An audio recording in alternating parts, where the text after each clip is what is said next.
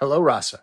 Hi, Dad. How are you today? I'm doing great. How are you? Excellent. I am also excellent. Are you ready to have your brain filled with facts, opinions, ideas, etc.? You betcha. Let's go.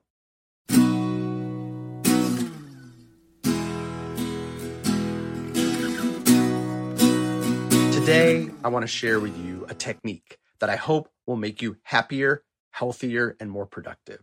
And what's funny is it's about doing less rather than more, but doing the less better. The term is monotasking. It means doing one thing or task at a time. Oh, I've heard of multitasking, doing several things at a time, but I haven't heard of monotasking. Yeah, it, it used to be that you, we didn't need this term because everyone did one thing at a time. You'd cook, you'd listen to music, you'd talk to your family, you'd exercise, but you couldn't do them all at once. That was impossible. Technology changed the equation. When radio was invented, you could listen to something while you cooked. When TV was invented, you could watch a show while eating. When I was a kid, music players got portable.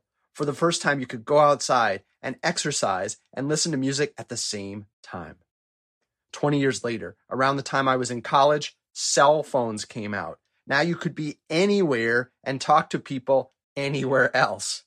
Right before you were born, smartphones started taking over. Now you can watch a show or write an email from everywhere too. You can cook, listen to music, see your family, exercise all at once. Whoa. Now, as you know, you're only 10 years old, but you have already heard this term, multitasking. That used to be the new word, and it seemed amazing. I could do everything in the same moment. What a time saver.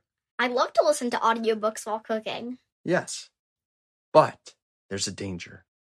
It also makes us always distracted, always a little absent from the other people around us, and it's hard to see any one thing through to the finish.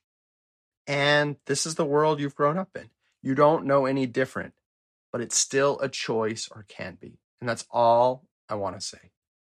It is possible for a human being to eat a meal without watching something at the same time. I never eat while watching, or mostly not. You can go on an errand without bringing your phone. I don't have a phone. You can brush your teeth without also reading. What?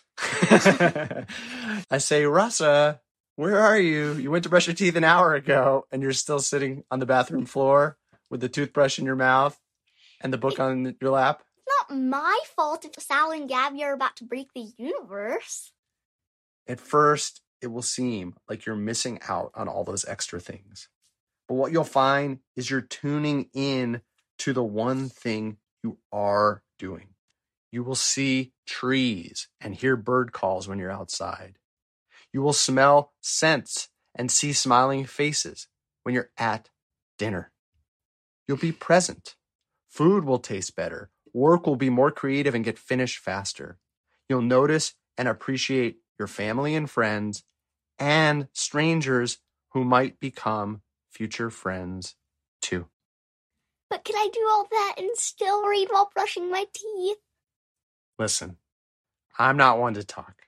I still struggle with this, but I'm trying, I'm practicing, and every new moment is another chance. So, all I'm suggesting is spend the two minutes and honor your teeth and honor your toothbrush and honor your book and just brush your teeth when you're brushing your teeth and then read your book while you're reading your book and do one thing at a time. Try monotasking and you can lead us to a new movement with this new word. Fair enough. I guess I'll give it a try. One day, one thing at a time.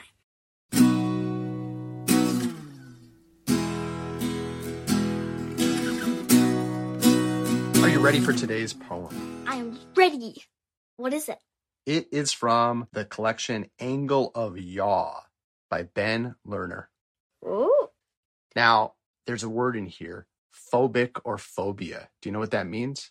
Yeah, it's a fear of something. That's right. Angle of yaw. A person is phobic that is mentally imbalanced when his fears fail to cancel out his other fears. The healthy, too, are terrified of heights, but equally terrified of depths. As terrified of dark as light, open spaces as closed, the phobic are overbold, not overly apprehensive, and must be conditioned to fear the opposite of what they fear. The difficulty of such treatment lies in finding the counterbalancing terror. What is the opposite of a marketplace? A prime number. Blood. A spider. Wow, that's such a funny theory. Is anyone really scared of prime numbers? Let's talk it through. You want to read it first? Yeah. A person is phobic, that is, mentally imbalanced, when his fears fail to cancel out his other fears.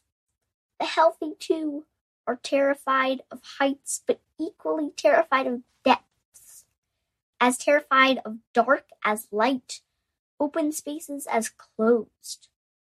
Phobic are overbold, not overly apprehensive, and must be conditioned to fear the opposite of what they fear. The guilty of such treatment finds in lying the counterbalancing terror. What is the opposite of a marketplace? A prime number. Blood. A spider. So he's got this really funny theory in this poem, which is everyone's afraid of things, but you're healthy as long as you're afraid of the opposite of what you're also afraid of. And he's saying the phobic are actually people who are not afraid enough. All they have to do is balance out what they're afraid of on one side with being afraid of the opposite on the other side. So if you're afraid of red, you got to be afraid of blue. If you're intimidated to talk to girls, you got to be afraid to talk to boys. If you don't like hair, you've also got to be afraid of baldness. Whatever it is, you've got to be afraid of the opposite of it too. Is anyone ever afraid of hair? I'm sure someone somewhere is. Rawr, I'm coming for you. I'm restless hair. Well, I got to get my comb sword out, I guess. So I also like the idea of thinking of the opposite of something. Let's start with his list. What do you think the opposite of a marketplace is? wow. Um, marketplace is usually pretty busy, so a deserted street, maybe. Yeah, a desert island. Yeah. What about uh, opposite of a prime number? Composite. That's right. What about the opposite of blood? Band aids. Band-aids, great. And do you know the name for the fear of a spider? Um, arachnophobia. Very close. Arachnophobia. Arachnophobia. What is the opposite of a spider? Huh. A ladybug? All right. So if you're afraid of spiders out there, start jumping every time you see a. Ladybug.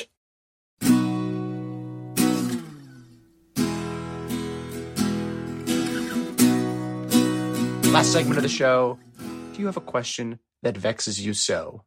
Well, as a matter of fact, I do. Pray tell, what is it?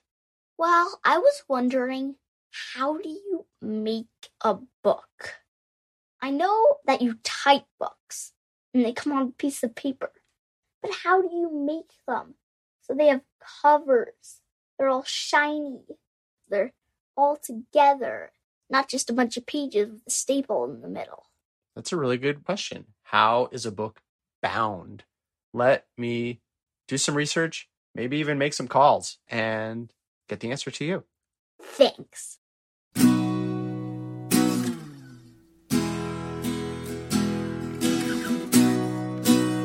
Back, and I don't have the answer to your vexing question, Rasa. Instead, I have an expert I have pulled off of the streets or the internet or some combination of the two.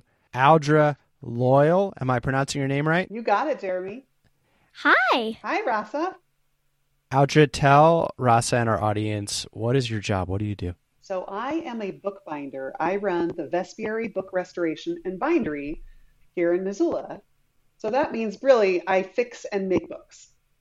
Awesome. I'm hearing a little bit of a thump. I don't know if you're bumping into anything. Maybe I'll try not to move around. It might be my braid. So let's go to the make part. How are books made? Okay. Yeah, well, tell I- us. there's lots of different kinds of books, but I I'm just going to walk you through what I call a codex, and that's the book I think that we're all most familiar with.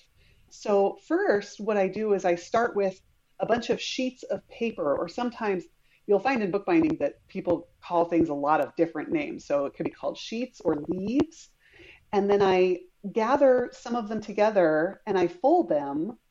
And then once I have a number of gatherings, which are also sometimes called signatures or quires, which is a great Scrabble word, Q U I R E, um, then I'll sew them all Hmm. together Uh, over some, we call them supports. And supports can be things like pieces of linen or like jute or hemp cord or pieces of leather. And once I'm done sewing all those gatherings together, I have what's called a text block or a book block. And then I'll put some adhesive on the spine to make all those signatures stick together. And I'll set it aside to dry for a while. And while that's drying, I'll make the cover or the case. And I often make hardback books. So you start out with some pieces of cardboard that are called Davey board. And then you can use a number of different materials for the outside, like book cloth or leather or decorative paper. And that's what you're going to see on the outside. So once the cover is built, then you stick the two together. It's called casing in. And the book block just fits inside that case. And a lot of people think you just squirt glue down the spine, but actually, you want the spine of the book block to move freely. So you put adhesive on the end sheet. So that's like the very first page and the very last page. And then those pages are what stick down to the covers. It's called the paste down. And and then once that's all done, you're basically done, but you have to let it dry in a special press. I have it's called a nipping press or a proofing press, and it just it applies really even pressure so that way your book boards or your cover doesn't warp as it's drying. So I usually leave it in overnight and get it out the next day and then make sure everything looks good and voila, you have a book. Wow, that's so cool. That sounds like it's really fun. Now, Rasa, you did a little book work this morning. Can you tell Audra what you were doing first thing this morning when I saw you? Well, it's nowhere near as professional as what you do, but I made a paper bag book cover for a textbook at school. Oh, I used to make those all the time when I was your age. I love those. Yeah, they're also really fun to decorate. Totally. I love drawing. Me too. And what I tell people, you never know how a profession starts. You may be making a book cover now out of a paper bag, but you just add skills as you get older. That makes a lot of sense. I know I want to be a billion things right now. Audra, thank you so much for joining us and telling us how books are made. It's my pleasure. And I hope to see you guys again sometime soon. We do too. What do you say, Russ? Yeah. Must Know Everything is produced by me, Jeremy Smith, and her, Rasa Smith, with awesome music by Furniture. Learn more and submit your own vexing questions at our website, youmustknoweverything.com. Subscribe via Apple Podcasts, Android, Spotify, or however you like to listen, and hear dozens of previous episodes for free. Please rate, review, and share the show with friends. And please join us next time for everything you need to know.